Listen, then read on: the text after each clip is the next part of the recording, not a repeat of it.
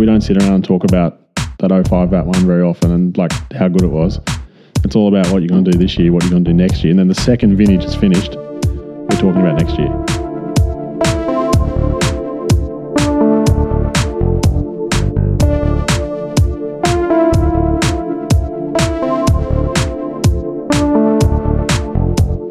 Welcome to the Fermenting Place podcast, the podcast which discusses wine and other drinks which are inextricably influenced by and emergent from the unique environmental and cultural circumstances of a particular place.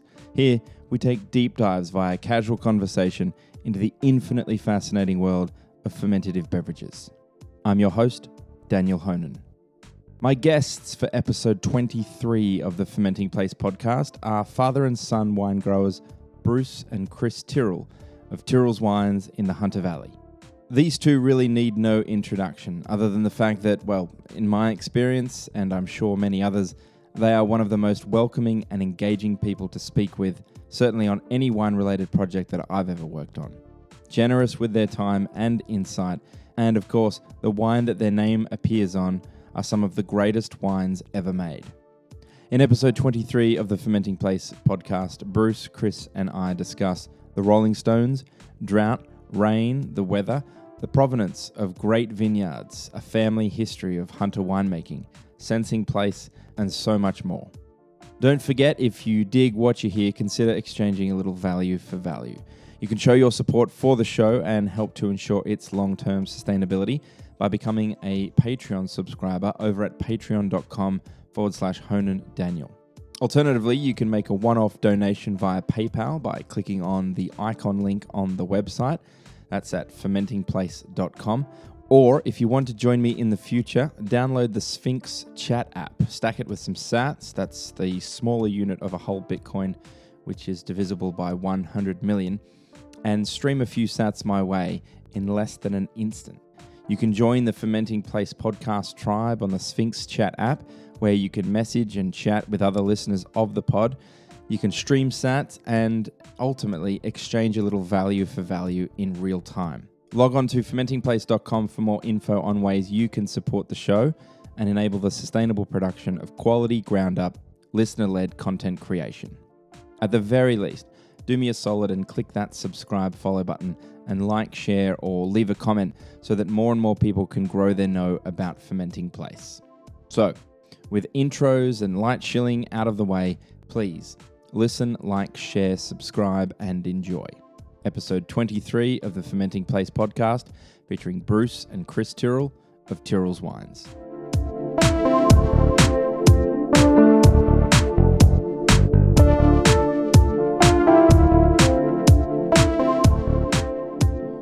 How's that for a level? That's pretty good, actually. That sounds back Jesus. all right coming back through the. And you can hear Headphones? yourself okay in Oh, the yeah, yeah. headphones? All Yep. right. That's awesome. He's got a Okay. great voice, doesn't he, Bruce? Yeah. It's better than mine. Mine's a little bit tinny. That's why I put up the bass. Mine's a Put bit up the nasally? bass. yeah. All mine's- the, all the broken noses. Uh, That's a family problem. yeah. That's why I say Similon. I say both, which is confusing. It's a lot easier to say it when you got a nose like mine. Tomo always told me to um, say semi-on because it sounds more expensive. Yeah, true. But there's a certain niceness about that hunter um, demarcation that it's from the hunter, you know, Semillon or Shiraz, Yeah. you know. And if it's broken noses, the one that had the most damage done to it in the family is your mother. Why? She doesn't drink Semillon. She, she got dumped when the surf when she was about 13, 12 or 13. Oh. Walked up to her father, who was a doctor who was cleaning fish at the time, and he put the fish knife down, grabbed her nose, and went, oh, no. put it back into place. And it hasn't been the same since? No. Bloody hell. Not for the car. I don't know. That was that was that was turning into. Uh, we're rolling, by the way. um, so I'm speaking with Bruce and Chris Tyrrell at uh, at Tyrrell's Vineyards out here in the Hunter Valley, and um, I wanted to get you guys on record because I think it's important. Um, you know, your the history of Tyrrell's in the in the valley in the region, and its contribution to Australian wine is is second to none. So, I uh, I just wanted to have a chat with you guys about what this place means to you, and what the uh, what the the Tyrrell's family history means to you, and and you know where it's been, where it's going, and all that sort of stuff. So, as I said to you off air, I don't have a hell of a lot of um, plans or formats in my in my head, but we'll just kind of riff and pull on threads as we go. So, tell me anecdotes, tell me some stories. I'll ask questions, and we'll um, we'll end it when it when it finishes. How much time do we have? when we run out of bull.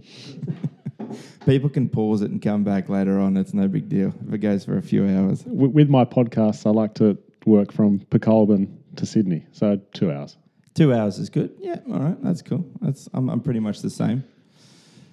I don't listen to podcasts. so I got a heap of great old rock and roll. Nice. what uh, what's what, what was the last thing that's in your CD player now? Oh, uh, it's well, it's on my on my, all on my phone these days. Starts about 1956 and pretty much finishes about 72. That's it. Nothing beyond. Oh no, there's stuff beyond, but the vast majority is In that and a lot of the English stuff, Right. Right. English bands at that time. Number one, the Rolling Stones, um, and then go to America with Bob Dylan. That's the Interesting. that's the uh, Stones over the Beatles then. I, I was never a Beatles fan. I thought they were all wuzzers. Uh, it was a bit dinkier. Um, Yeah. yeah. Uh, it took me a while. I, I I- I went through the Beatles first, and and then discovered the Stones later on. Um, and I I kind of forget they they're, they're a bit more gritty. Yeah. Got a bit more edge. My wife has a lot more. She's she's and other son John are mad Beatles fans, Yeah. but nah, I always like with a bit more grunt in it. Fair play. Fair play. Sticky fingers. Yeah. Yeah, yeah. I know. High Tide and Green Grass still the best Stones LP. All right, all right. I don't think I've heard that one This actually. is the first one. Ah, was Little Red Rooster. Yeah. Right. All that stuff. Yeah. Yeah, cool. Chris, what kind of music are you listening to these days? I'm a bit lazy with music at the moment. Right. I kind of just go back and revisit things. Yeah, yeah, yeah. From I've back always- in the day. I've always loved Queens of the Stone Age. Mm. Always have. Yeah. So, so and then all those little albums that spin off that are Josh Homme related, Them crooked vultures all that stuff. Yeah. Yeah. Yeah. I remember going to that concert. It was great at the Hordern Pavilion with John Paul Jones on the bass. Yeah, right? correct. Yeah, awesome. Wow. with, uh, I think with Stuart Horden. oh yeah, Yeah. yeah. Yeah. I was talking to him about Tool the other day. Um, Tool's good. yeah, yeah. Paul McCartney's uh, latest album actually has a has a track by Josh Homme on there, and uh, it's very very. It, he's got a signature sound. There's no doubt. And just one of those guys just must be incredibly smart and talented and Yeah. Well, you go I hate and hang those out in people. the desert for Yeah. days on end, getting high and just writing music. That sounds pretty jolly good to me. I reckon we've got a pretty good job here. That's an excellent segue. Jeez, I'm good. I love that. and we don't have to go into the desert. Um, that's it. That's it. Well, I mean, unless you count the last uh, few years, yeah, oh, well, they've, that's not the first time that's happened. that's true enough. It's had plenty of those big droughts. You think of what you think between 1900 and 1910, Uh-huh. the Murray River ran dry twice. Right. Massive droughts. Huh. Then, But, uh, yeah, it's this sort of belief that droughts are, are something of the last five years. It's Um, it's yeah, it, it's well, weather runs in cycles.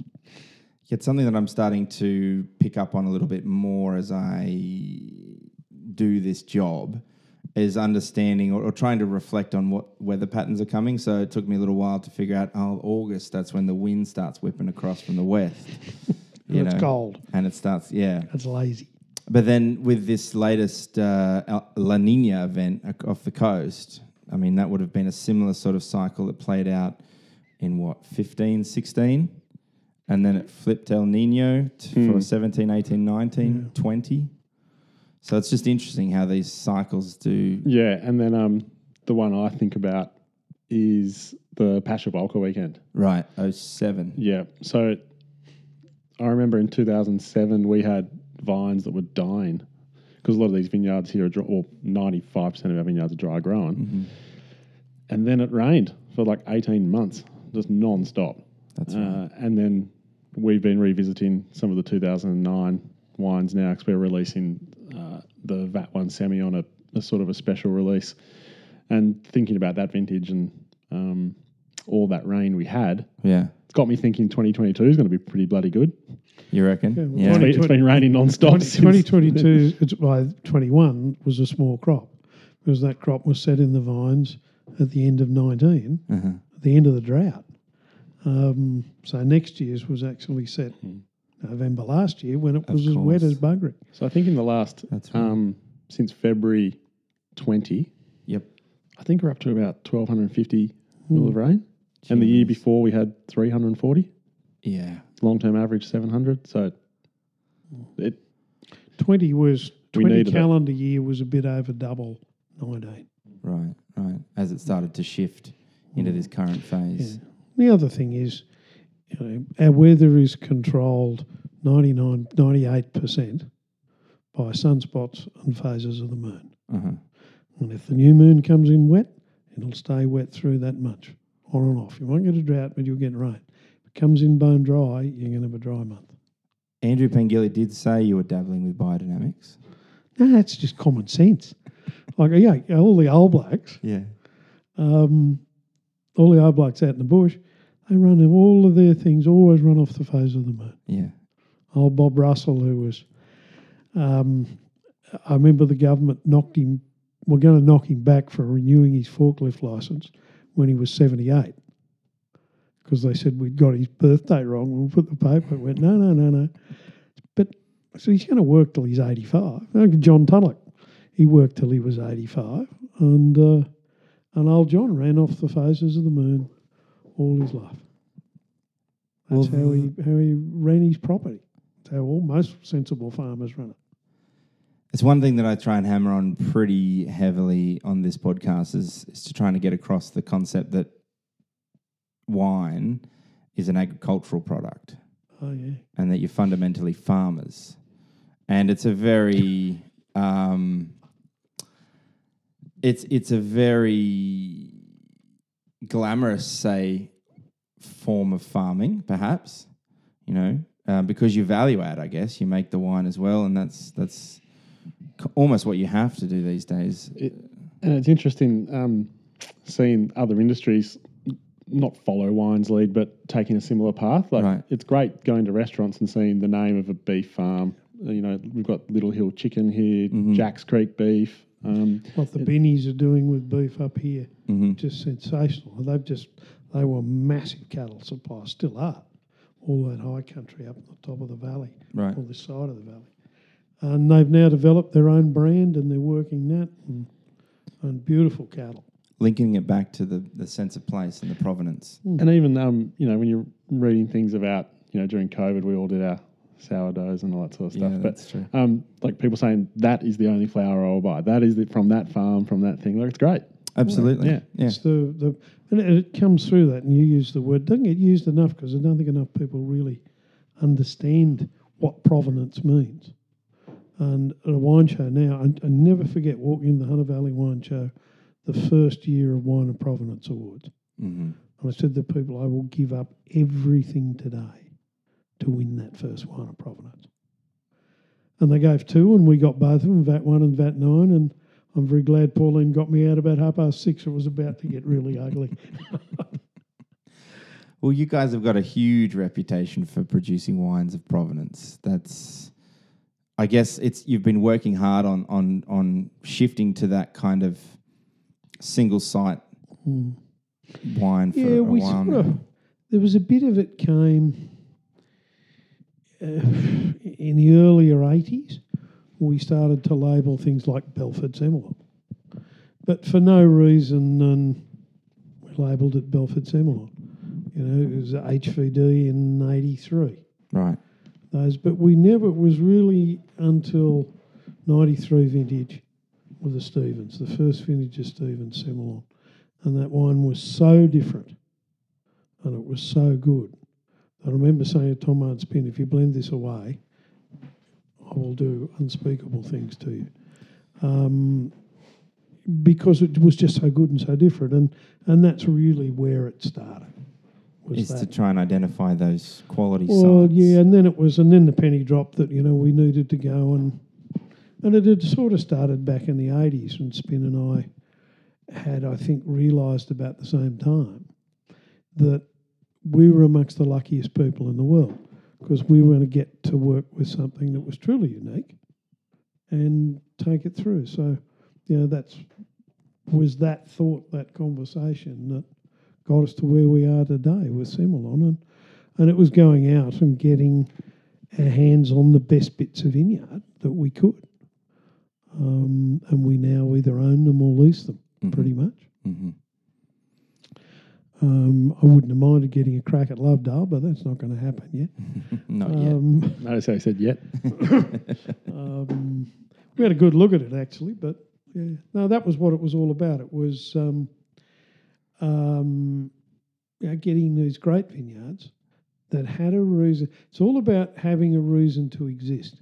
Right. You know, if it tastes the same, if the HV doing the Belford and the Stevens and Pokolbin Hills and whatever all tasted the same, there'd be no single vineyards because Yeah. the fact that it's an individual piece of vineyard is irrelevant. It's got to have its own distinct flavour and character and style. It's it's to bottle it on its own. If it's the same as everything else, there's no point in it. no point. Agree. And you see so many wines or a suite of wines from a producer and they just taste the same. Uh huh. And I always found that a little bit confusing, like just Me doing too. things for the sake of doing it. Yeah. And I think in the Hunter, what you get, or what I see compared to some other regions, is that sense of place, sense of terroir, uniqueness in the wine styles changes so quickly. And I mm. think Tyrrell's is a good, you know, we get access to that due to it's about 25 kilometres from one end to the other of the wines we make. And even the wines just on the estate, so Four Acres Shiraz, Jono Shiraz, they're like 600 metres away. And it's like they're growing in different parts of the world. The wine. Completely different. It's, um, it's a pretty magical place. And that's why we love it. And that's why we're obsessed with it. changes. You know, you you're on this ridge where we're sitting now. It was fantastic red country. You go that way, and it's only a few hundred metres. And the bloody rabbits take a cut lunch over there. It's as porous in it. This is just next door here. Yeah, yeah, yeah. just It's- the it's next ridge over. It's it's terrible country. And that's the thing about the Hunter is that it, from the ground driving around, it looks like there's a vineyard on every corner, and yet when you look at it up high in the air, there is just there's Not there's lot of patches of nothingness. Yeah. I mean, they're running cattle or something like that instead, Hmm. because they obviously deem that that to be more profitable than the vineyards, and Just the vineyards that do exist have proven their worth to be there. I think the other bit, point. and, and history's a wonderful teacher. You can't live in it, but you got to learn the lessons from it. Is the vineyards that were still here in 67, 68, and it was down to less than a thousand acres in the valley, still the great vineyards. And it was the great vineyards that survived all of the hard times, the hard seasons, the hard economy. You know, Australia between the two wars was hmm. not a terribly profitable place. And and also wine was not considered to be a premium beverage, apart from a very few people. You know, I had a girlfriend from Inverell in the early seventies. Dad was a farmer, and he was not keen about his daughter going out with someone from the wine industry because it was a disreputable industry. Drunkards. Yeah, a bunch of drunk. I suppose he mm. looked around at those of us that were in it. He was probably right. but yeah, our image then was was pretty low. which which is clearly changed. But I mean, the, the beautiful thing, and for people that are, are aren't aware, Tyrrells were the first to plant grapevines in this particular location in, in Pokolbin um, by by Edward Tyrrell. And, uh, and and then it was what followed by I think Drayton's and then Audrey Wilkinson after that. But we're talking 1858 when he bought 320 When acres or came here. thereabouts. We didn't actually buy it then. Right. It was what was called a concessional allotment. You could get you could get a land grant. If you got a land grant, it was normally bigger, not that far out here, between here and the Belford Vineyard. Um, Major Jones got a court got no, got sorry, quarter of he got twenty five thousand acre Hmm. land grant. But if you got a land grant, it was normally big, and you got convicts. Uh huh. So you had the labour Trade offs. to work it. All you had to do was feed them and house them, Right. Um, and you know you had free labour. Basically, if you got a concessional allotment, the maximum you could get was 320 acres, which is the original block. Uh-huh. and you had to develop it, build a house on it, fence it, and then at some stage in the future you paid it off, but it was at a pretty cheap price. Uh, Great grandfather paid this off in 1905, Huh. so he strung the government out pretty well. um, yeah, so that's that's how it started, and then they bought across the road. Um, The thing I love, um, I think, most about that story is you could have uh, been allocated anywhere, Hmm. really, and and yet you're allocated this plot of land, which has proven itself over time to be arguably some of the best red and white country in Australia, And had, if had not we the world. arrived here, great grandfather had got into the wine industry. Uh, had he arrived in the 1840s, we wouldn't be sitting here now because he would have been over closer to Lochinvar and Maitland, where there was a lot of vineyard. Mm. Uh, you know, there's more vineyard in this area in 1900 than there is today. Mhm. Um, we'd have been over there and it was all lousy country and they all went out of business during the war and the Great Depression. It's amazing. that I think about that, and we've spoken about that before. That uh, if you'd been over near the river, or this was one of the last spots, and um, you know, timing is everything. Bit of luck along the way, Sure. um, and here we are. And it's something you know I think about. I'm sure Dad thinks about. Mm. You know, when you're you're walking through the cellar, you know, at night locking up, or on on the weekend during vintage, or you know, in the vineyards. That's the history is all around you, and you just you sort of can't complain. They would have, you know, they only got electricity in the the fifties, 1958. you know, yeah, like that's right. sort of. It's pretty easy in that regard. So, I think my grandfather helped uh, connect some of that stuff actually in the fifties, fifty six. Road got tarred to the front gate in 1969. So that's hundred years since he rocked up here. Mm. And I mean, this is the thing. So right out the side here, we've got four and eight acres, which are the original plantings, right? And they're still here, Mhm. and they're still producing, half of them are still here. Right? Yeah, four acres pulled every second row out. Um, in in the age we live in of um, close planted vines and, and Right. whatnot, um, it was incredibly practical. When we bought our first tractor, it didn't fit, so they ripped Didn't out fit every up the second row. rows. The horse fit just fine, not the tractor. On the terror, I remember getting flogged by Uncle Dan. Uh, I was being taught to use a cut-off plough No, yeah, behind the horse. silly plough type thing, yeah, Yeah, Uh, but yeah, you pulled it in and out. Like Yep. you were you were walking along behind it, right. and you pulled it out and pushed it in. Gosh, And I cut a couple of vines off, and the old fella gave me a hell of a flogging. Those vines were much more valuable than I was. so I gave it away till I got a bit older. Uh, a bit more stronger. practice. There's no a bit flogging these days, but um, they are still very important. Absolutely. So tell us a little bit about these two these two, these two sites. Why four and eight acres? And apparently they're not even four and eight acres. No, the the four acres is what one point eight acres, and the eight acres is two point four acres. Beautiful. So it adds up to four acres all up. I have no idea. They've all of my life been called that. hmm Um, why they were called it, I think, is lost in the mist of time. I always find it amazing. Like I think we're pretty good at growing grapes, and I think we're pretty good at the whole making wine thing, and we've done all right out of that. Whoever was in charge of naming the blocks though was fucking useless. like, I don't, I've never understood that. Long Short, flat. short. Well, long flat short was the flat. really small vineyard. Short flat was the really big one. The four, the eight. There's Well, just short some, flat wasn't that big. uh, we planted.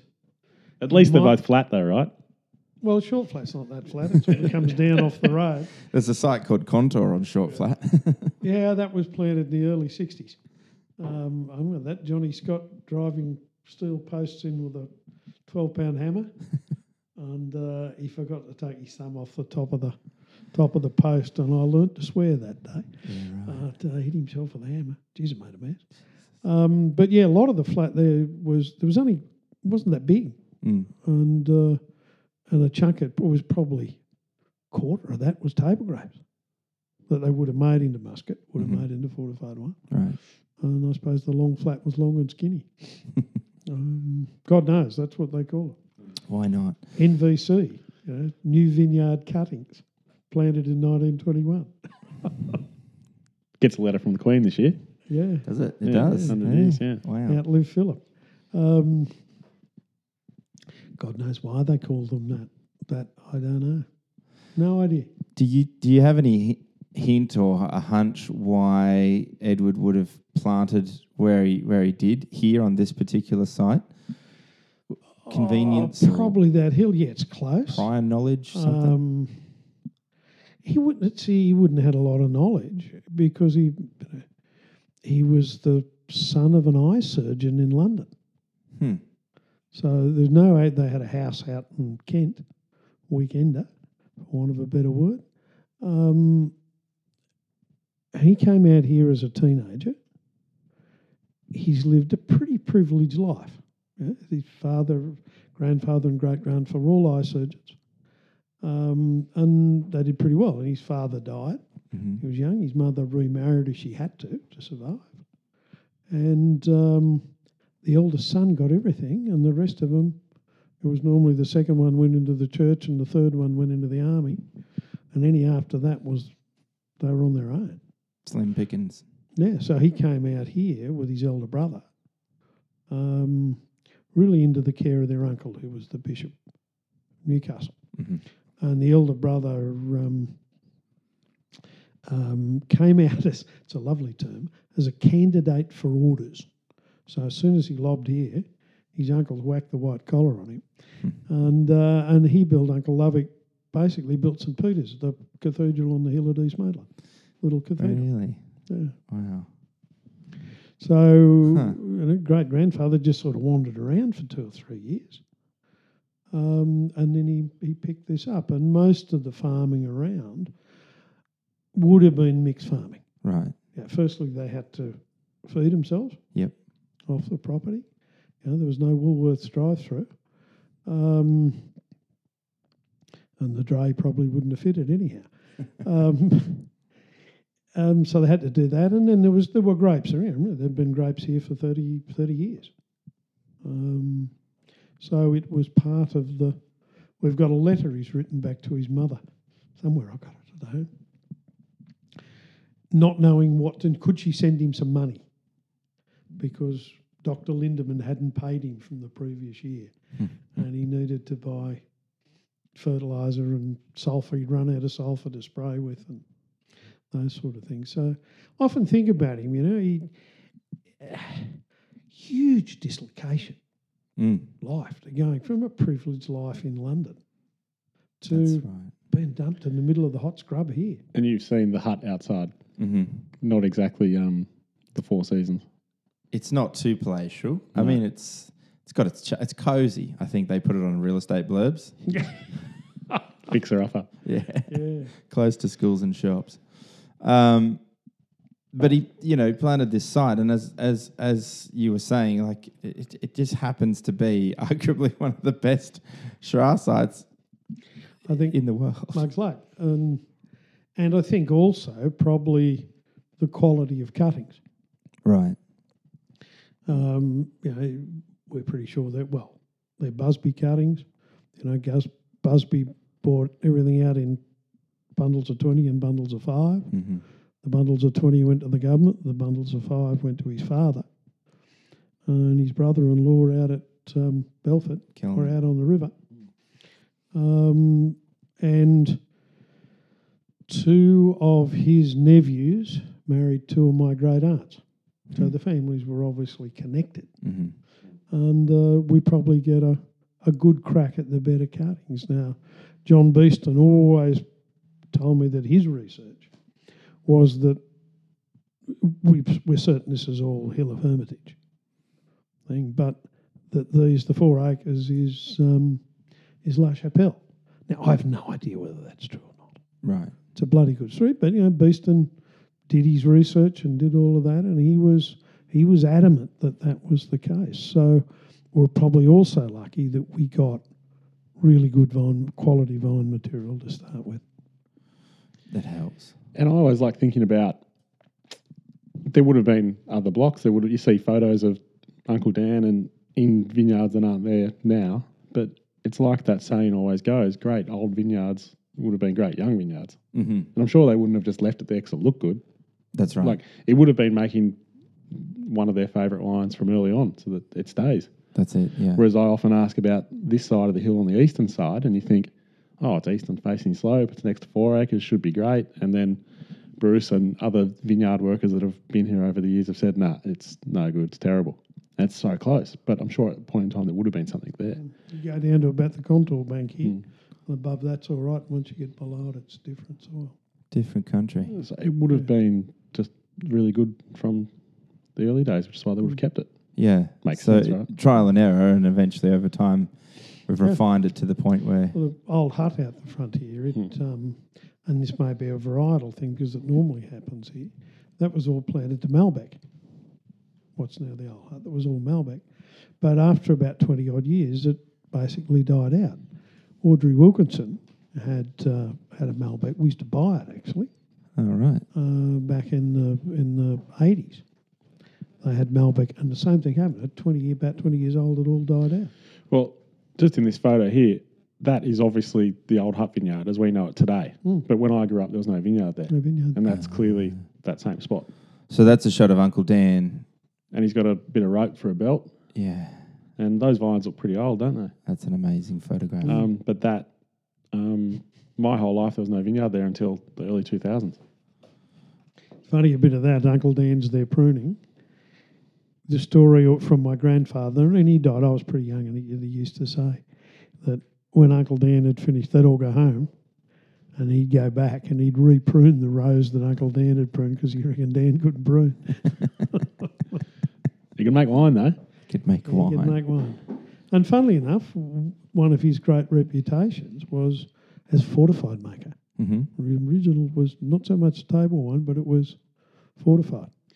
And just good maker, I think. And before we um, turned on the mics, we were talking about Dan and O'Shea hmm and the Four Acres and, and all those things. And the history, you know, lives on. And you see those old Mount Pleasant wines. There was T.Y. Hermitage, which was Tyrrell's, and there was Richard, which was arguably, well, we're, we're told by Scott McWilliam and a few of the family that that was Four Acres. And um, Yeah, Richard Foray. and Oh wow. Bruce's uncle, I, he's not with us anymore, but I sp- used to speak to him about O'Shea because when you get into wine, there's the legends and all this sort of stuff. And of course. and uh, and he he his job was on the horse and cart riding the wine around to, to Mount Pleasant to be bottled. So a lot of our wine, up until really your father came along, my grandfather was sold as bulk or sold to, to merchants in Sydney. which Um, was the way the market worked. Yep.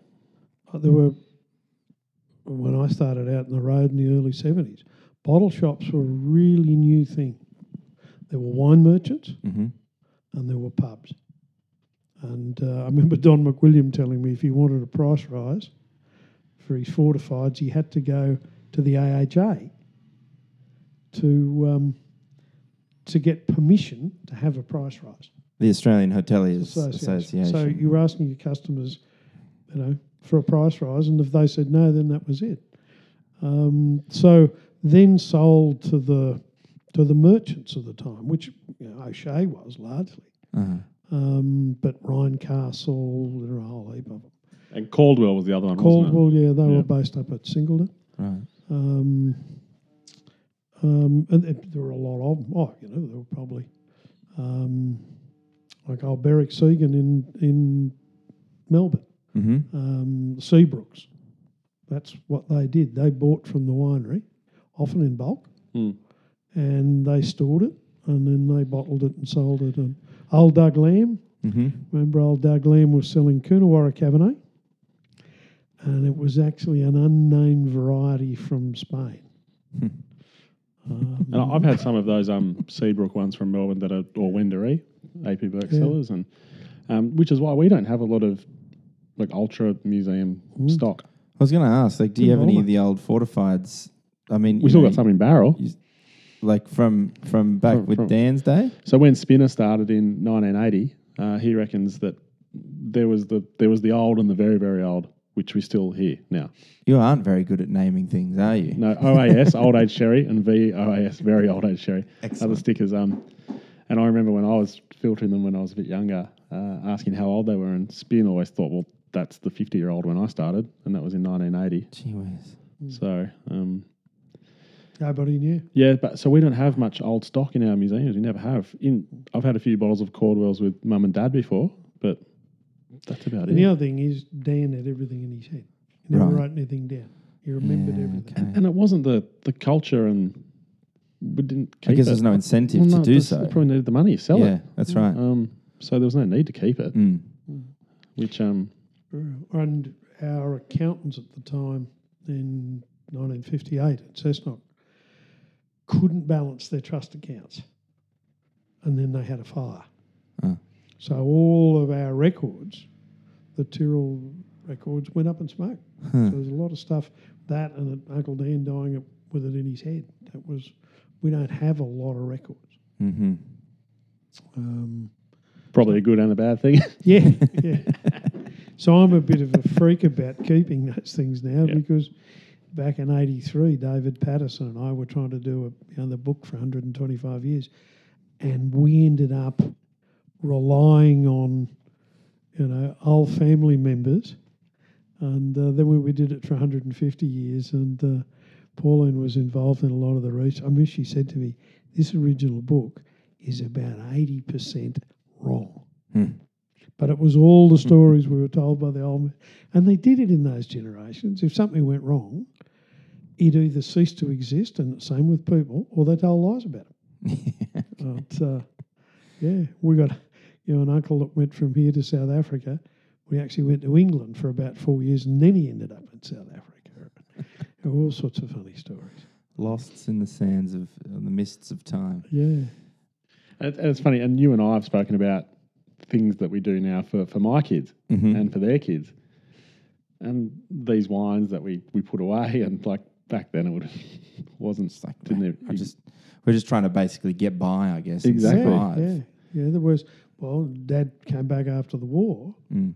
he went out into the cattle business because there wasn't enough income here to support him.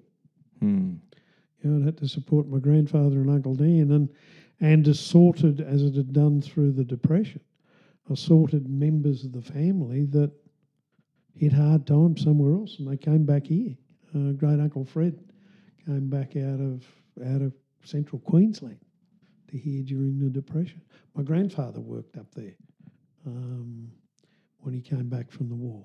And the big yeah, the business would have been tiny. Mm. And like you said, that's the Murray had to do well did the cattle. 'cause There was no other work. Like No it's, other that that's it. And I, I talked to um, he's passed away now, but he was one of the great men of the Australian wine industry. Ed, Dr. Edgar Riek, who was down in Canberra, and he was uh, very close with with our family and, and particularly my grandfather. And in my sort of late teens, into my early twenties, we used to see Edgar a fair bit. A couple of times a year, he'd come up here, and um, I think in the in the early nineties and eighties, he was a lot closer with the the business and the family then. But uh, I remember asking, I asked Edgar one day, how long have you actually sort of been hanging around for? How long did you know? Um, did you, how, how long were you mates with Murray for? And he just looked at me and he said, I remember Murray when he was just the bloody cattleman. Didn't know a thing about wine. but I, I'm pretty sure Murray was uh, figuring it out along the way. He was pretty bloody good. Making notes. Oh, I think those those sort of days, vintage and that, that they would have he would have been here Mm. working, but um, I don't know, that was that was probably the extent of it because God, I remember Saturday mornings was dispatch and sit out on the veranda out there, which was where you walk out to where we have breakfast now, and rolling the the quart up the quarts and the bottles up in newspaper Huh. packing them in wooden fruit boxes and hammering the top down. And then they'd go on the back of the old ute. And uh, if I was lucky, I got the ride over to the Branxton railway station and back again, or uh, got an ice cream and sat in the ute while Uncle Dan had a few at the railway hotel in, in Branxton. Apparently, occasionally, he never got home. but, uh, you know, that was it. That was. And then in the early days of, was it 61, I think, the hailstorm, 60. And uh, we had two wines for offer, a claret and a burgundy. And if you like the claret, They'd whip in here and they'd label up a dozen bottles of claret. You got that same wine. I was going to say, obviously the same wine. Yeah, ask your aunt about that. That was one of Annie's jobs when she was young. Was uh, labelling the claret and the burgundy. So there was no LIP at that stage. No, no, no, That- that didn't exist. And, and part of the reason for today is getting a lot of these stories right. And I love um, one of the great things about Tyrrell's and the great thing about the wine industry is the the camaraderie that, that comes with that. And, you know, particularly in that period where Tyrrell's was um, expanding quickly is probably an understatement, 80s into the 90s. There's a lot of young winemakers that have come through here and um, have gone on to, to, to be incredibly successful in their own businesses or with other companies. And I just loved seeing all those guys and just getting all these stories. Every now and then you get a new one, but they're just great. Like it would have been such a good time. It was just run. Ross, uh, Ross Brown and I came up together in the wine industry and, and, are, and are bloody good mates. And we both, oh, I don't know, we were together somewhere and somebody said, you know, what were the rules that you had in, in your early days and direction and that sort of stuff? And I said, the only business training I got was I was told to grow. Hmm. Don't do anything else, just grow. Right. And Ross said, That's funny. That was exactly the same instruction I got. And he said, There was a tiger out there and we grabbed it by the tail and we all just ran. Yeah. But, uh, yeah. Things like the, the um, Vin, not Vin Expo, Expo Vin we used to have Robin Bradley put on. Melbourne and Sydney. And, and the bloody things went for 10 days. Christ. They started at 10 and they finished at 10. Wow. So after four days, there was nobody behind the stand that was sober. The poor old Germans, we used to give them a terrible time. Um, the Pieroth mob, they were oh, they Oh, yeah. complained about something, and Yalumba always took a Cooper with them. So we got Hillsmith to line the the Cooper up with the German stand, uh, and he'd start hammering away. But what they didn't know is he's put a microphone inside it, so you couldn't hear yourself think. Saturday morning, and it was always breakfast on the weekend in the in the Orlando stand. Because Big Bob McLean, they had Pol Roger, so Oh, we'd all go in there for a couple of glasses of Pol to start the day. Thanks for coming. And um, Michael Hillsmith and some Peter Meyer, I think, turned up a whole heap of tiger prawns and fresh bread. So we've had wonderful breakfast. And then we're going to work out what to do with what's left of the prawns. Uh, Dave Berry from Lindemans and I um, put on a blue out the front. We're throwing punches and roll on the floor. And so all the Germans have come out of the Pieroth stand. And uh, Hillsmith and Meyer have shoved the remainder of the prawns under the back of the German stand. The only thing in there at three o'clock were a couple of cats. The poor bastards. I want to find out what it was like growing up here from both of you. Um, you obviously had different experiences, different timelines, but what what what was it like to grow up here in the Hunter Valley? Not necessarily at Tyrrell's, but just in Pokolbin, and then starting to dawn on you that you were growing up at Tyrrell's and all of that. Sort of, did, did you get a I- sense when you were I, kids? I reckon we'll have the same answer, but um, different time periods. So Bruce Just would probably the same thing. Bruce would probably say it was incredibly small compared to what it is today, and I would say exactly the same thing. yeah, it was pretty small. Um, we lived down where Hope Estate is now. Mm-hmm. Um,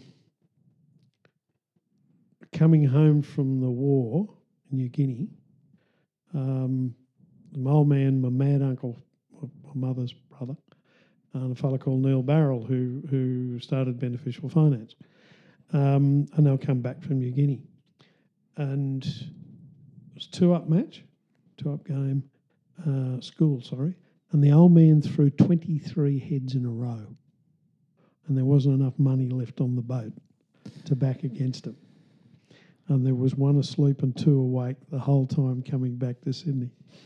Um, and that brought us Vioka, which is where Hope Estate is now. Okay. So that, that money bought that and my mother's engagement ring. Awesome. Uh, I remember she talked once about sitting on the bed in the Metropole Hotel, throwing brand new twenty pound notes in the air and just letting them fall. uh, it was a lot. It must have been a lot of money. So we lived down there. It was pretty quiet. There was no bitumen roads. There was. We had a rotary exchange Mm-hmm. Party line. I remember my, mother would talk for a minute or two and then she'd say, I think you've heard enough, Mrs. Burns, who was the postmistress. And she said you'd hear the click as she put the phone. uh, you know, I rode a horse across the paddocks to Rothbury Public School, which is the corner of Branxton Road and Wilderness Road. There's containers in there now. Uh, maximum 23 children in one room with one teacher Mm. Who needed to go at the end of the day quickly because he needed a drink. um, um, you know, but when we replanted in the 60s on the Borkum across the road, I had to have a week, I had a week off school because we were short a person Mm-hmm. and uh, I drove the cart with the stakes on it up and down the road. So it was great, a lot better than being at school. Mm. So it was very quiet, and and I remember the old man was crook one weekend. I was about nine. My mother drove me up here at nine o'clock, picked me up at half past five, and I took sixty quid. Um, so I did as a nine-year-old sell a door on my own because if I didn't, we didn't eat that week. Yeah, Things were things were pretty tight. There wasn't much money around in those days. Um, and it was it was very small and and um, and probably a bit ramshackled in those days. So you Um, didn't have any two-headed restaurants to pop out for dinner no, on mate, Saturday no, night? No, it was about the best thing you had, and that was Smithy's pub in Down, uh, where they all stayed. But there was wine tour, and that's really uh, Dad's remembered for many things, but the most probably the most important one for this region is the father of wine tourism. Mm. because we'd had they'd had a variety of merchants and it just wasn't working and so you know the first direct to consumer letters were sent out of here about 1960 I remember as a kid sitting at the kitchen table folding the envelopes and and um, you know licking them and putting a stamp on Wow. um, so you know we've been at that that was that was changing it was to bring just to bring people here Mhm. because the the major pub chains were tied up with Lindemans and Penfolds and, and a few of the merchants. And um, we'd used old Doug Lamb for a while. Dad had moved around a fair bit uh, with that. And old Doug went broke at the end of the 60s. No, no, it was well into the 70s. My sister worked there. Um, that would have been, yeah, 72, I think. Doug went up the chute. Um, but yeah, we, we had a few staff. Um, everything was manual. Mm.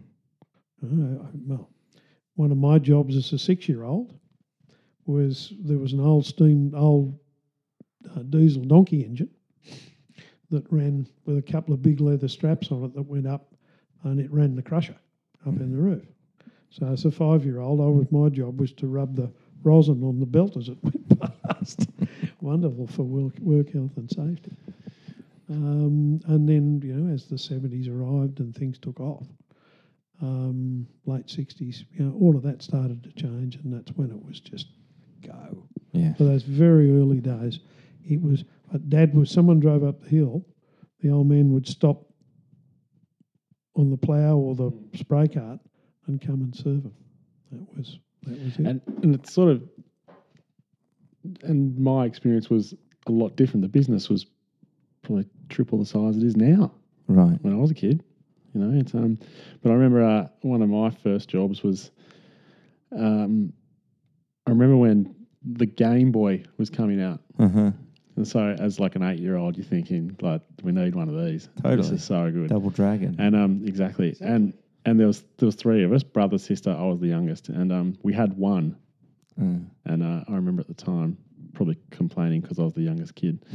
And I remember at Christmas when I was turning, when I just turned eight, um, under the and I was a shocker for like presents and wrapping, and I'd I'd like open them, wrap them again, like I was terrible. And Just um, had to peek. I had a system, Hasn't yeah. changed. But uh, but uh, so I had these what I thought was two double A batteries just wrapped, and I thought, oh yeah, Game Boy time, we're on here. This You know, I think go. I think then that had the new bits come out, the attachments you could put on the Game Boy. You'd remember it. the was- little light. that's all the that mattered. Yeah, glass, exactly. Yeah. And I open it, and it's two 410 shotgun shells. and I think, and then Bruce is like, when we get back, you're going back to work. And uh, so we came back from Queensland, and I remember, um, yeah, as an eight year old with my 410 shotgun, we'd drive out to HVD, which is quite a big vineyard, and you'd just get dropped at one end of the creek. And we got seen a couple of hours at, at sunrise every morning. But but uh, early on, it was um, you know, it's about you realise pretty quickly there's not protecting, but it's all about the grapes, you know. And still to this day, that's all that matters. We got the Game Boy in the end, though. I was going to say, Jesus Christ, that's mean. He And wasn't, wasn't allowed too many misses. To No. the and my cellar door store, I remember, I think not as young as Bruce, but about 14 years old, um, working in there. And there's a bunch of good looking girls. And I've gone feeling pretty confident. Straight in there. I'll look after them. It's all good. It's all good. um, and pull out the tray of glasses to get the glasses out. The whole thing, like 30 glasses, smash on the floor. Didn't go back for about three years after that. Take your leave. Yeah. Yeah. yeah. Go, go back to my gun. But you know, those days at cellar door, the uh, January long weekend in '71, we took twenty-seven thousand dollars. Now that's a good long weekend now, Mm-hmm. And the average price for a bottle of wine wouldn't have been two dollars. No. Now we're just massive. The floors would be the the floors, the, the grounds here would be full of people barbecuing and picnicking, which is picnicking, which is a wonderful thing of COVID. That's come back. Hmm. People are back having picnics and things, which is wonderful to see all that grass covered. I used to come out and have picnics with my family out here Yeah. when I was a kid. Yeah. And I remember um, it used to annoy mum, but um, one of the big memories of my childhood, and I got a photo of it somewhere, um, is we'd leave school like during vintage and they'd just, they'd just dump us at the, the front here where the receival area was. And Right. we had the old crane and the chains on the bin, and I got to do that. The button, the crane button. That's cool. And that's all that mattered as like a, you know, seven, eight, nine year old was getting to do that. That's cool. Yeah. But there's just people everywhere. Like it was fruit everywhere, stuff. Like it was, Tyrrell's was big then, just Yeah. long flat, you know, it's all happening there. But it was also But such a small company at the same time, Yeah. and Yeah, still yeah. is. That's right. Yeah. still yeah. looks- but you know we we had that way of handling fruit. That was the way you handled fruit. But also there was really no machine harvesting. Hmm. So we'd be picking Semillon from Reg Drayton, um, the Stevens, um, Doug Elliott. Jack Leonard, HVD. You know, there would be six, seven, eight. Joe Lesnick, which you had to watch what- yeah. yeah, for there'd be eight or ten of them coming in, and and because like now we go in and we're right, we're going to pick HVD, we pick it in two days.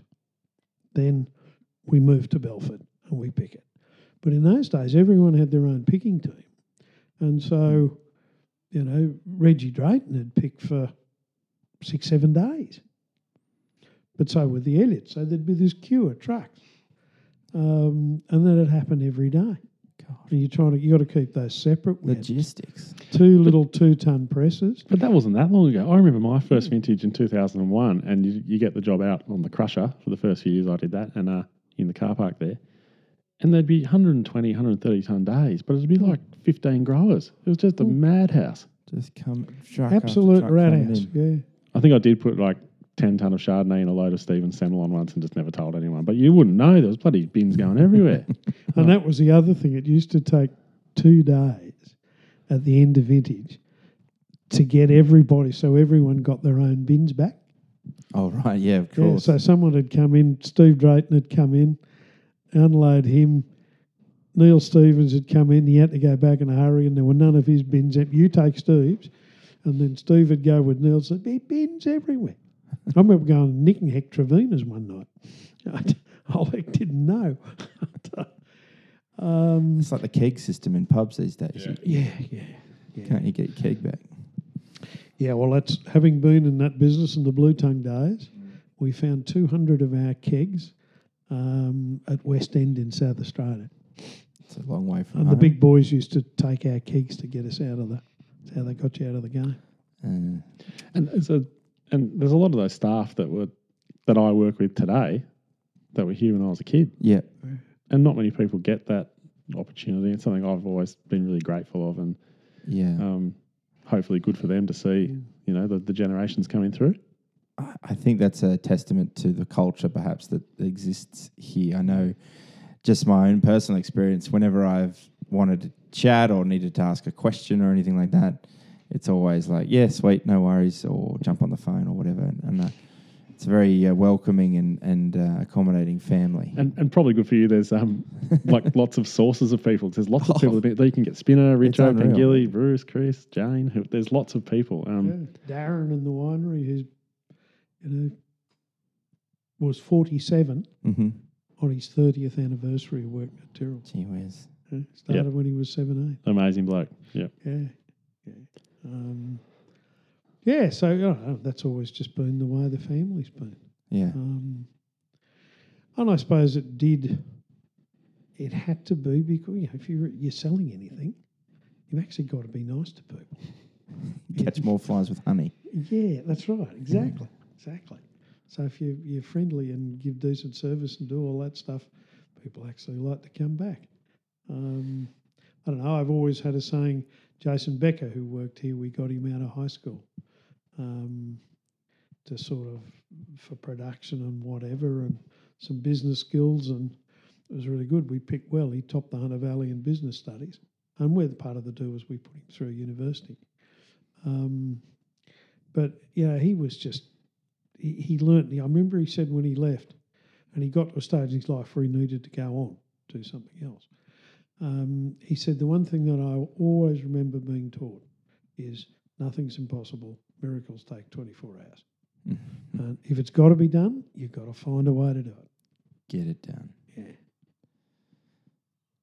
Of of all the vineyard sites that you guys have access to, and there are some remarkable ones. Um, one of my personal favourites, of course, is Short Flat, the unnamed vineyard, the unsignposted at least. Um, but Jono's, not a lot of people know about Wine Killer at the back. You're a huge fan, Bruce, of, of HVD, of course. That's that's your. My favourite's at HVD, Old favourite? Chardonnay block. I don't think I know yours, Chris. Put you on the spot. Allowed to have a couple? Yeah, of course. No, I think it's, it's down there, short flat. I think Mm. sort of spoiled for choice down there. So you, you can. I think that old vine Chardonnay block is pretty good, and I've always loved that contour Shiraz, which is a little block hidden in the not hidden, but it doesn't have a home. Like it goes into VAT nine every year, but doesn't get the shining light that the others get. hmm And it's like it's the best Shiraz we make. Yeah, right.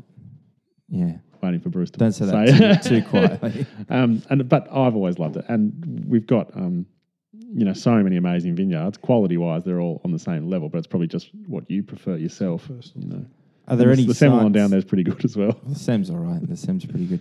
Actually, that's a that's a good uh, point. The, the VAT one in '94, I think Decanter named it an icon wine. Well, it was the '94 94 vintage. Yep. Yeah, 94 vintage. Uh, was named as an icon wine of the world. Sorry, I'd forgotten that one. No, yeah. I don't think so. What what what is that like to get that letter or email or whatever it is to say, hey, this wine here is regarded as one of the best on the planet. So I'm going to lead him in here because I think uh, a lot of the work that um, Bruce had done, and his father probably started, but Bruce certainly the key driver of that. Um, taking these wines to the world, putting the foot down, saying, "Hey, these are spectacular. They're world class wines, aged some of the best wines in the world, and so unique." I think it's starting to pay off Mhm. and um, like so much credit to Bruce and a few other of his contemporaries. But it's um, you speak to international people now, and we're allocating that one now. Mm. Twenty years ago, it was a different Yeah, story. And it's now now got to a stage where it's accepted. Yeah, I remember, um, what's his bloody name? At Sherry-Lehmann, um, the old guy who owned it. And he threw me out in the early 80s. Firstly, because no one would drink Semillon, wasn't an acceptable table wine. But on part of that, I don't make wine in Australia. Hmm. Um, There's the, fam- there's, a, name. there's the famous story of the retailer in San Francisco and Chuck Hayward, who um, he'll, I'll make sure he listens to this, but he refers to himself as the wine Yoda. That's what his business card says. But he talks about that famous retailer in San Francisco that had a stack of Mount Pleasant Elizabeth, a huge floor stack, and he had written on there, "Please don't buy this," you know, and the price because he wanted it for himself because he Oh, was a God, secret. he knew. yeah. Yeah, it was actually in Sacramento, yeah. up in Sacramento. He used to come out here and judge uh, National Wine Show. We thought he was fantastic bloke.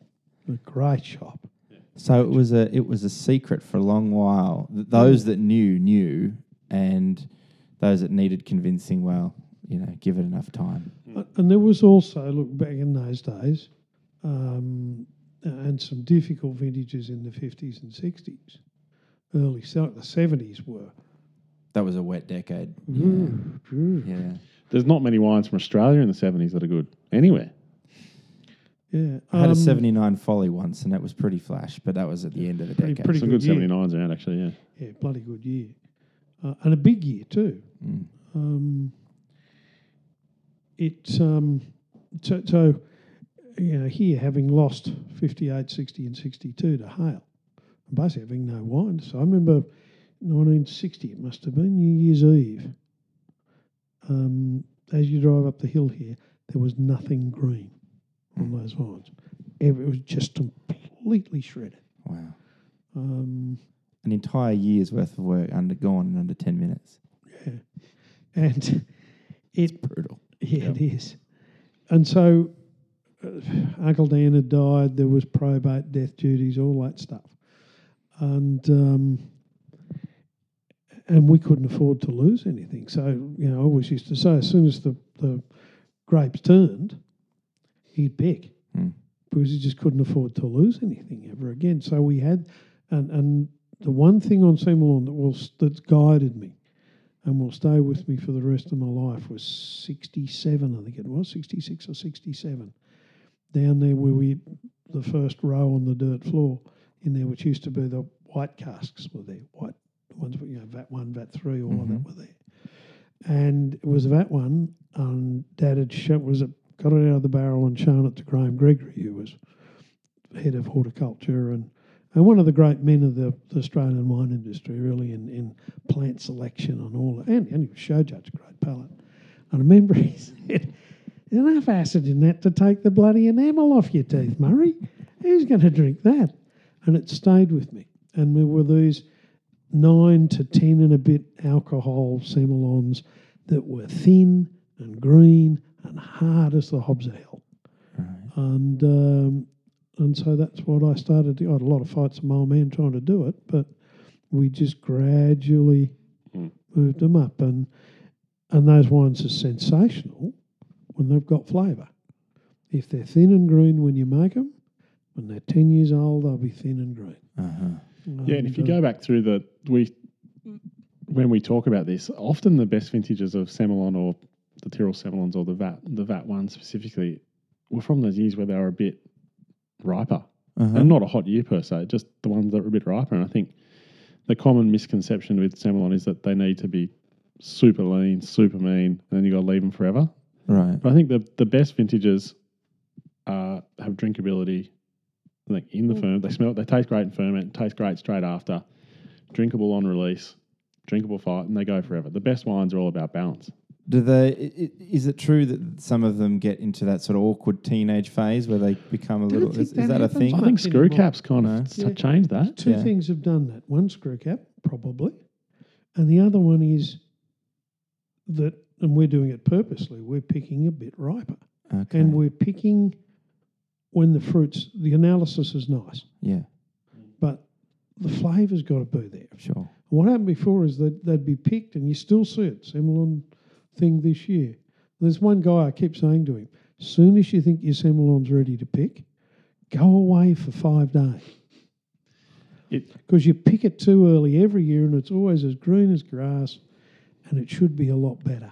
It's the single hardest, not the single hardest. It's arguably the the most important decision The picking decision. when to pick. Oh yeah, Mm. no, And number two is a long way behind it. And for me, just with our vineyards, and you can't just go through like a wet vintage. You need to go through five, you need to go mm-hmm. through five, like all, all these drought ones. You need to know it. To, you need to do that multiple times to know those vineyards. And I think for me, I've sort of done maybe 20 vintages here, is maybe just in the last few years got a really good handle on certain blocks in certain mm. years. And, and you need, you know, it's like the old Malcolm Gladwell. Have you read Outliers?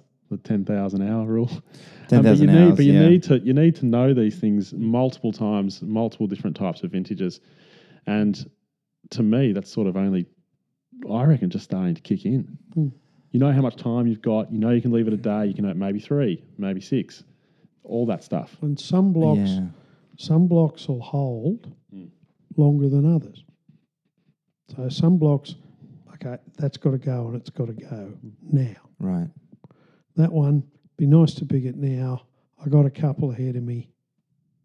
And you do it. I always try, or I've done, I've always done it at vintage time to be thinking four days ahead. Uh-huh. Beyond that, you're only guessing. There's a reason why we've got a whiteboard. Yeah. You can change it. The war room, I love it. Yeah. Yeah. Yeah. Yeah, but it's you know we'll have a couple of days, three days on the board, but then I've got in my mind where I'm going to go next because I've spent the time in each of the blocks and walked and tasted and walked and tasted, and you know That's one of the which is why we probably don't test as early as some other people because so much use testing it if it's not going to be ready for ten days. it's fair enough. Yeah. You're only wasting grapes. It's a it's a thing uh, I think about quite a lot is that input of time, and I've mentioned on the podcast probably a lot that, that inevitably if we ever get to a point where um, there can be a bingo board made for the podcast, time will be on there. But um, time as an input, as a fundamental input to literally anything we ever do, but particularly with wine, it's this unconscious input that you, Tyrrells in, in particular, have a have a um, a huge advantage with because of that history that you can draw from. Whereas if you were just starting and you you were two vintages in, three vintages in, you can make a decent wine, no sweat. But do you make the best wine that comes from that particular site? Are you really getting to the to the fundamentals of what that site's doing and what it's saying and, and all that sort of stuff? And you know, uh, t- I think Tyrrells is one of those rare birds that that can leverage that experience over time. But I reckon the the the great thing about Tyrrells is everyone who works here, whether it's you know we spoke about Darren in the cellar and Dave who have been there since the eighties, or Spinner or Richo or Bruce. Right, no one talks about.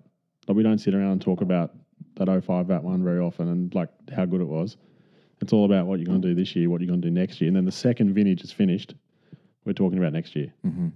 What did we do wrong? What can we do better? Hey, maybe if we tweak that, and if you make one little change, then you've got to make a change somewhere else. Mm. You know, you've got to counteract it, and and we certainly haven't made the best wine we're going to make. No way.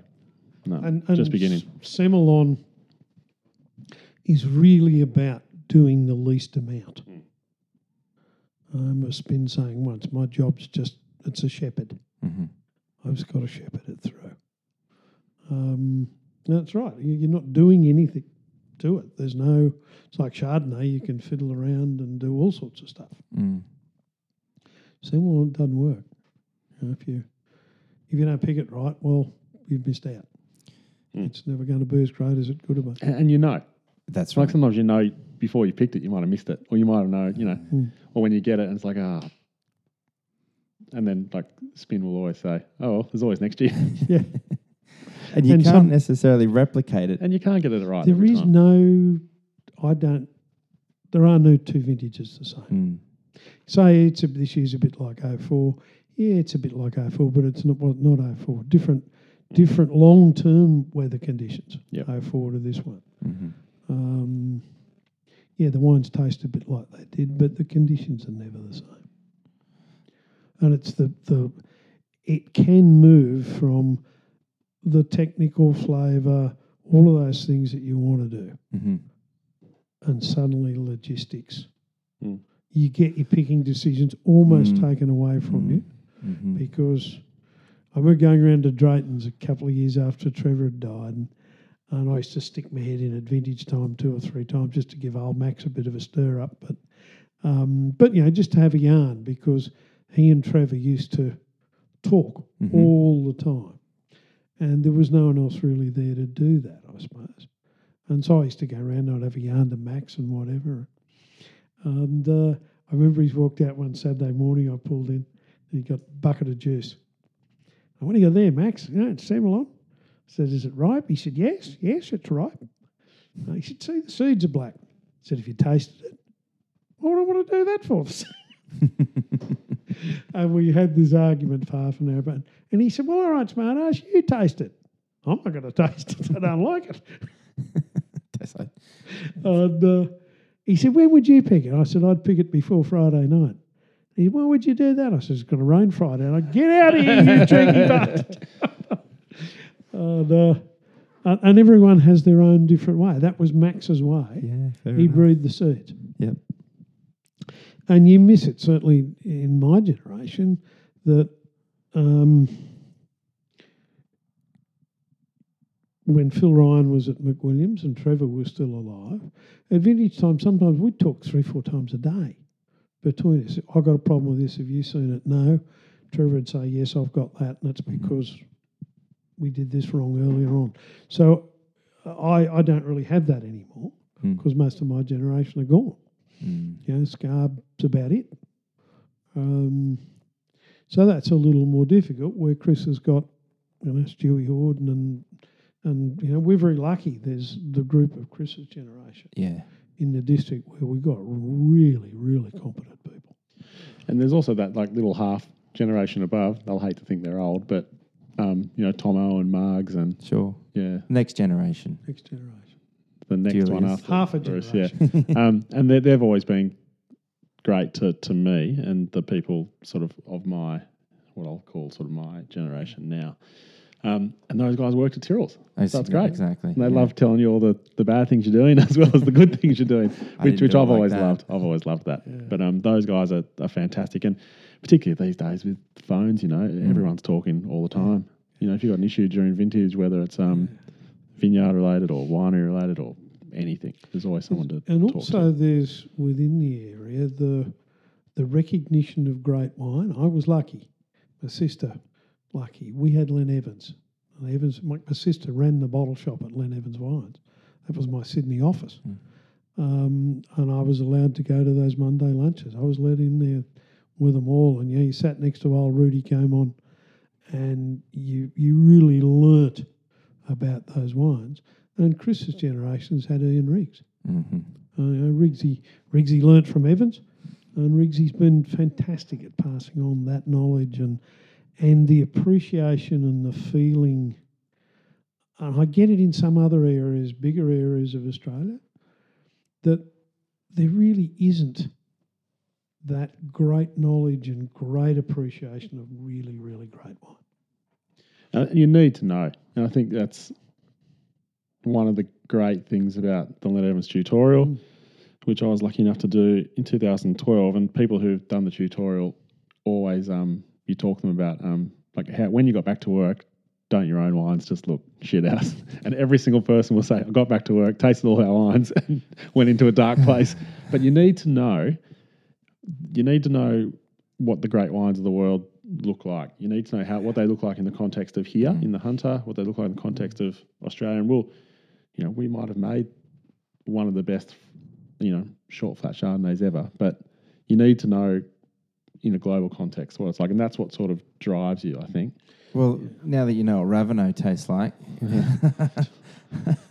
I saw that, post on was a- Instagram that last was a night. nice Looked all tasting, right. Yeah, yeah, it was very good. Some very generous people put that on. Uh, back in my days, you could go to Len Evans Wines and uh, and have a steak and a, and a bottle of La Tâche for ten bucks. Thanks for coming. Gee whiz. I wanted to ask, um, uh, we following on from sort of one of your more favourite vineyards that you that Mm. you get to make wine from, but are there any sites around the Hunter, or even you know around Australia? But uh, are there any particular sites that you just love to make a bottle of wine off? I still think I'd like to have a crack at Rose Hill, Yeah, but I'd want to run the vineyard for ten years beforehand, beforehand. right?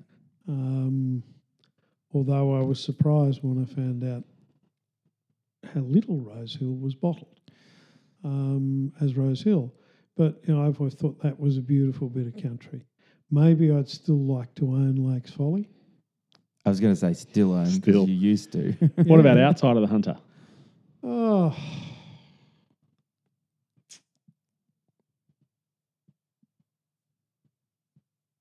Like to own a plot of land somewhere outside of the Hunter, it'd probably be in Burgundy.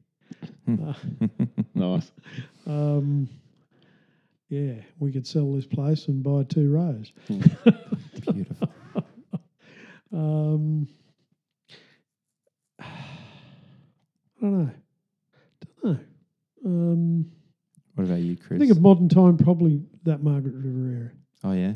Yeah, Mm. yeah. They got a pretty Makes good over there, don't they? They really do. Yeah. and you know, they've got the almost perfect climate. It's pretty benign and You beautiful. get fat and slack though, too easy. You go for a surf though. Yeah, it's true. As long as you can swim faster than the shark. True. Incentives. Mm-hmm. What about you, Chris? What uh, is there any Uh, particular? I've just been, I'm glad Bruce mind? went first. A couple. Yeah. I've always really liked, and particularly over time, the track record. I've always liked wines from that St. Peter's vineyard, the separate one, Great Western. Mm-hmm. Some bloody good Shiraz from there. Um, and yeah, that's a good spot. Mm-hmm. Yeah. Are there any in the Hunter that you'd got your eye on? You probably don't want to broadcast that, perhaps.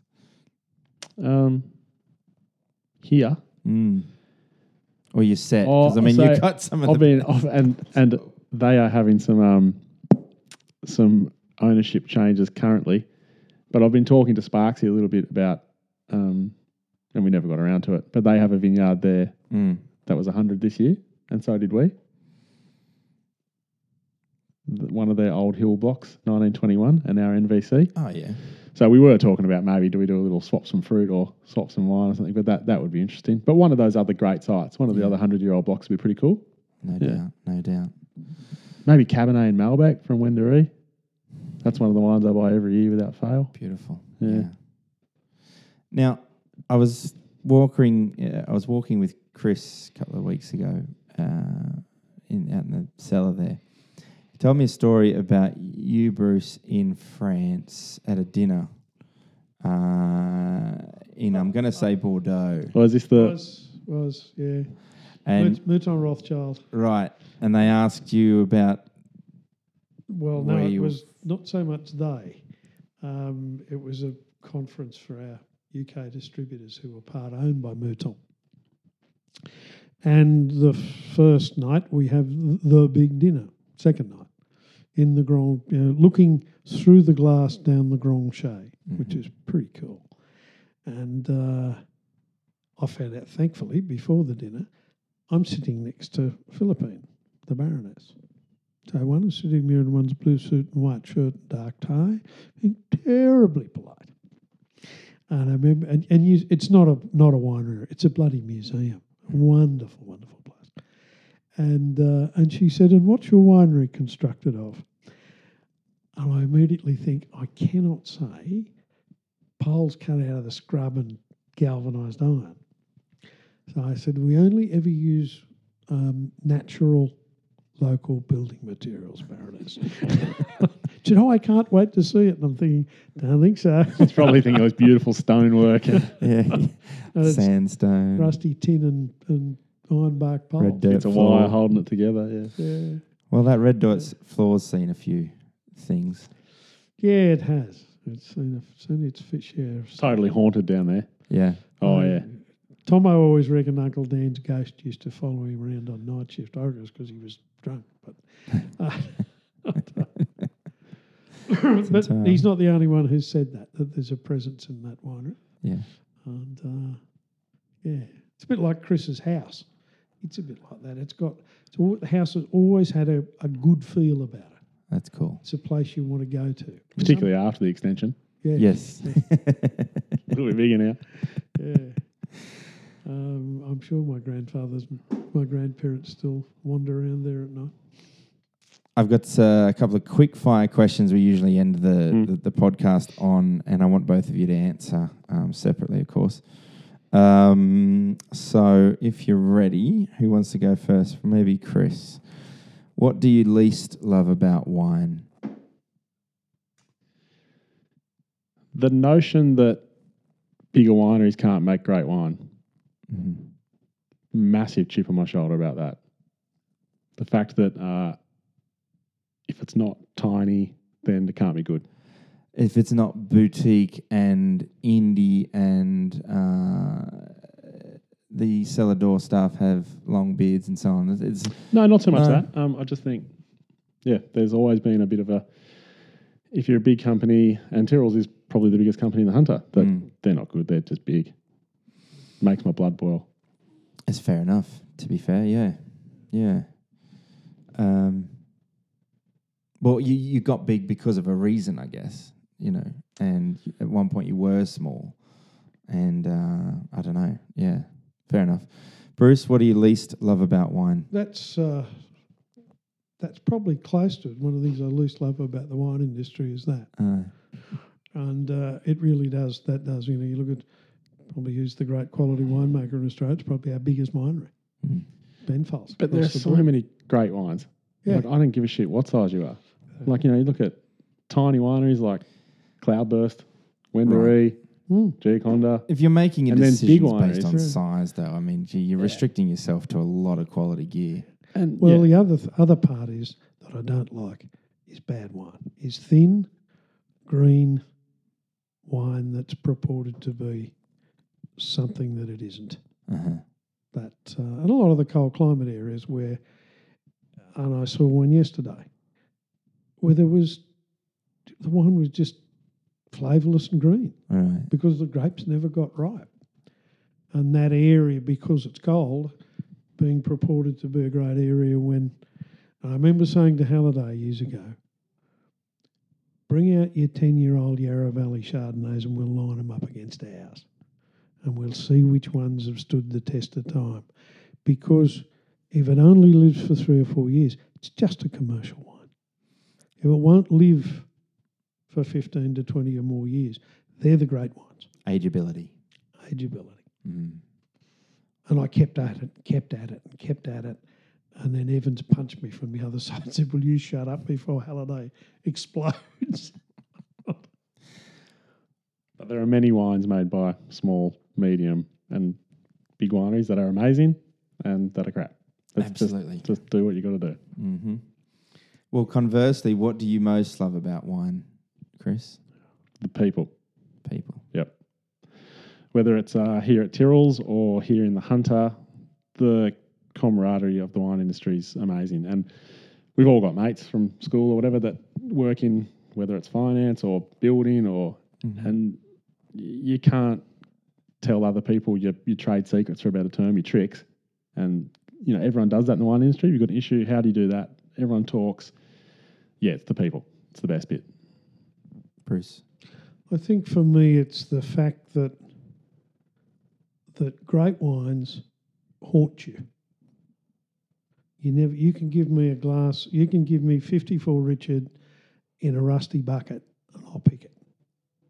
That wine, sixty-two La Tâche. There are a few of them, and they haunt you. You never lose the flavour, the aroma, the the um, the character, the occasion. Yeah. That was a better answer those. than mine. it's pretty bloody great thing wine, isn't it? It That's is. why we're all here. It's That's just pretty much why we're best. here. Yeah. when you open that great bottle and wow, Yeah. how good would that have been if I'd have left it another five years? Opportunity cost. Opportunity cost, yeah. What's one word to describe Bruce the the the thing that you do? Uh, Thing that I do, yeah. What what's one word to describe what you do on a day to day basis? these days, bugger all. Um, ah,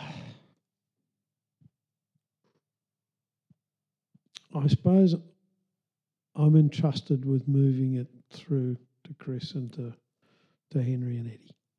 Mm. That's the most important thing to me. Is that it does remain and it goes through. Nothing, nothing beats that. Is it something you you have to consciously do to instill a sense of reverence, or is it just through your actions and the way that you go about things? Oh, I think it's probably the latter. Yeah. You can't tell people what they have to believe in. No.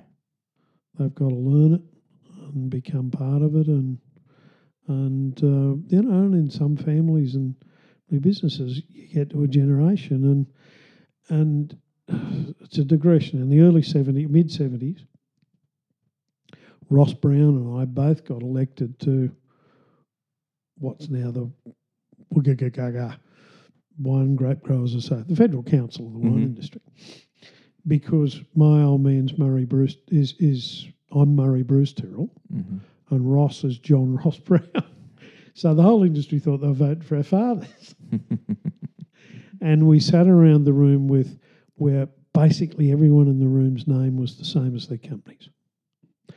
And I watched the Seppelts, I watched the Gramps, Colin Gramp and, and Carl Seppelt, um, realised that they'd got to a stage where there were either too many in the next generation and they couldn't agree, or that there was no one in the next generation that really wanted to carry it on. And they were both smart enough to see that and to get out at the right time.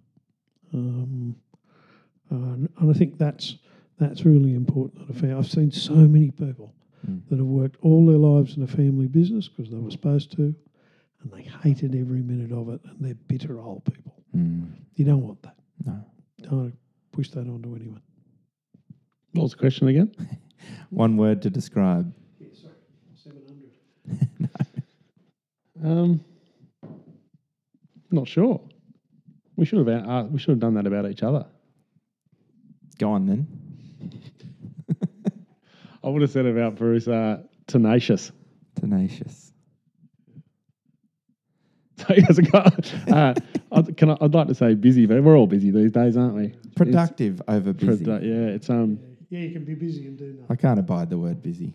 yeah. I don't know. People ask you what you what. Oh, busy. It's like okay, you If you ever achieving anything? You ever want anything done, give it to someone who's truly busy and they'll get it. The ones who tell you they're busy, they'll never get it done. No, they ain't doing nothing. Um, I, I don't know. Maybe curious.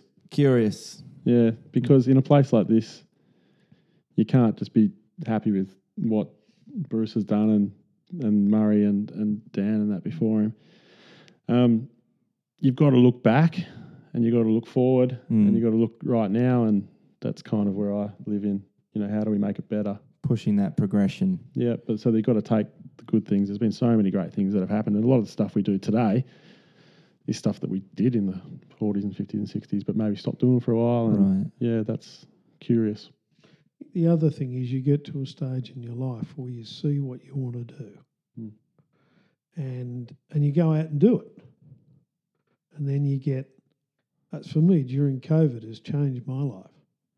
Because I've suddenly realised for the first time that I'm not 25 anymore.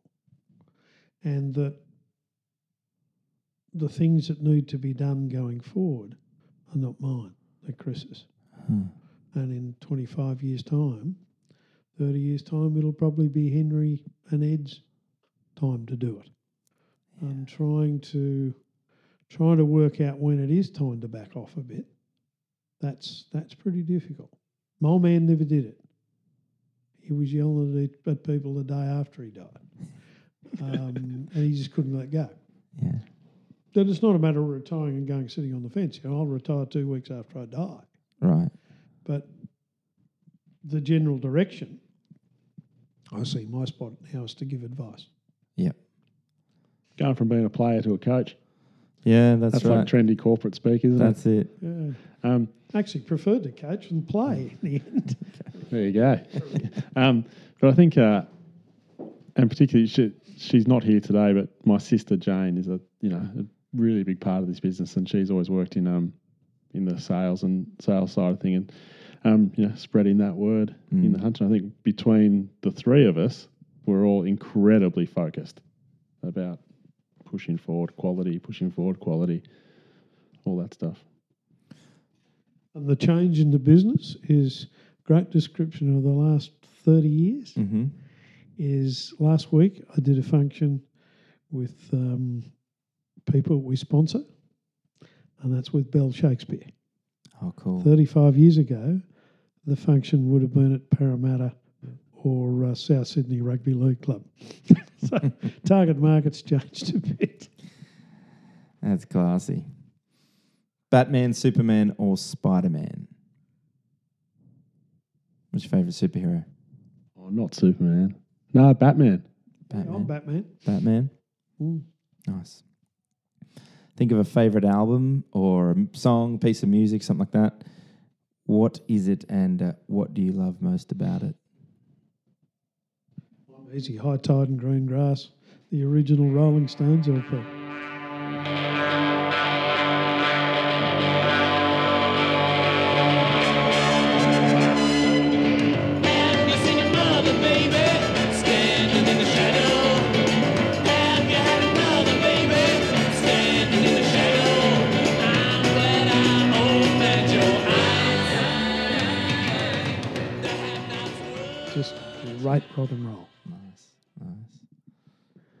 Slowly forcing my kids, who are now five and nearly three, just to listen to music that I like listening to. I do that. I've done that from day dot. Yeah. I refuse to put the wiggles on. Um, so the other day, um, we were in the car driving around, and I had on um, just put in ACDC Back in Black. That's not one of my favorite albums ever, but it's just a ripper, right? Yeah. And uh, and they love that that first little minute of Hell's Bells Oh. is like the best start to a song ever, right? And they love it.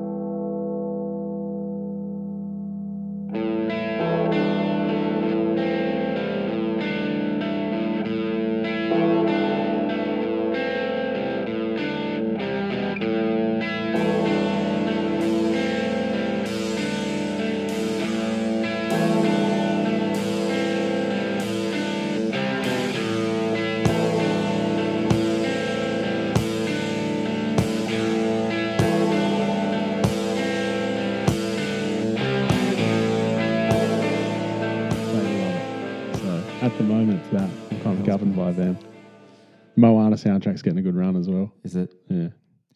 And interesting, You're when welcome. the when the Botanic Gardens in Sydney, a year or two ago, got rid of the fruit bats that were destroying them, hmm they got it down to flashing strobe lights and loud music, and they refined the music down to ACDC. No way. And that big boom in the background Yeah. that chased the, the fruit bats away, flying foxes or whatever they call. There's a nice little bit of provenance in that. Yeah, yeah. If uh, either of you were ever in a position to recreate the T Rex, would you do it? I'm deep into dinosaurs at the moment now because of the kids. Um, pretty short arms, didn't he? Mm. T Rex. Not that practical. No, but clearly there was a reason, evolutionarily speaking, that Didn't need them. wasn't the arms. required. Yeah. You're the second guest that's mentioned the arms recently. Yeah. Big arms. Uh, what, what's the? Um, Deep pockets, short arms. well, I've got a mate says I got relations like that. short arms, big hearts. nah, he's right. Leave it. He did a good job, didn't he? It's yeah. yeah. Yeah. Um, yeah, there are no T Rexes now because they became extinct because there was no place for them in the uh, the world in which they were living at the end. Uh, so things evolve, things change. If you live in the past, you die in the past. If you're not, it was actually Chris said it some years ago. It's half an eye behind you and an eye and a half in front. And the half an eye behind you is to make sure you don't do the same dumb things again. Mhm. Um, you know, continuing to do the same thing and expecting a, a different result, that's not going to happen. No. That's why the T Rex went. I've always been a Triceratops guy. Yeah. Okay. I like Stegosaurus. Also good. If, if I uh, had to choose. Well, if you look at crocodiles, yeah, they haven't changed. True enough. Perfect killing machine. I think most people know the answer to this, but you know, where can people find out more about Tyrrell's? And um, Bruce, do you have an Instagram? He does. Personally- Gets hacked all the time. Nah. I'm not a great player in social media. If I want to give information to someone, I'll ring them and tell them. I don't know when Bruce has been hacked or not because every now and then you'll be looking on Facebook and it'll be like um, Daniel Honan's birthday and it'll be like a thing from Bruce. Happy birthday, Daniel. Like, Did you get hacked again? He's like, no, no, no, it's his No, birthday. No, no, no, no. no. Um, No, We- I, I would look at it once every fortnight or three weeks when I got nothing better to do. Yeah, right. um, where do you find Tyrrell's all the, the usual things these days? Yeah, Websites, website. Instagrams, Facebooks. Yep. Okay. Yep. Gents, that was a stellar conversation. I had a huge privilege and, and ball um, being a part of it. So thank you so much for your time. I appreciate Dan. both of you. Yeah, Thanks, it's mate. really, really, really good. Yeah, Thanks, buddy.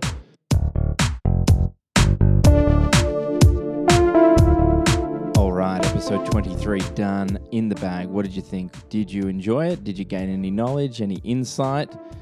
Some of Bruce's anecdotes are hilarious, insightful, brilliant, and I feel so privileged to be able to speak with both him and Chris about their life in wine.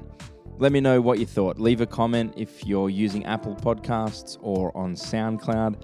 Otherwise, you can tweet me on Twitter or tag me on Instagram at Fermenting Place. Or simply say hello, give me a guest suggestion, send me an email hello at fermentingplace.com. Okay, that's enough from me for now. Take care out there, but don't forget to eat, drink, and be merry. And I'll speak with you next time on the Fermenting Place podcast. Thank you.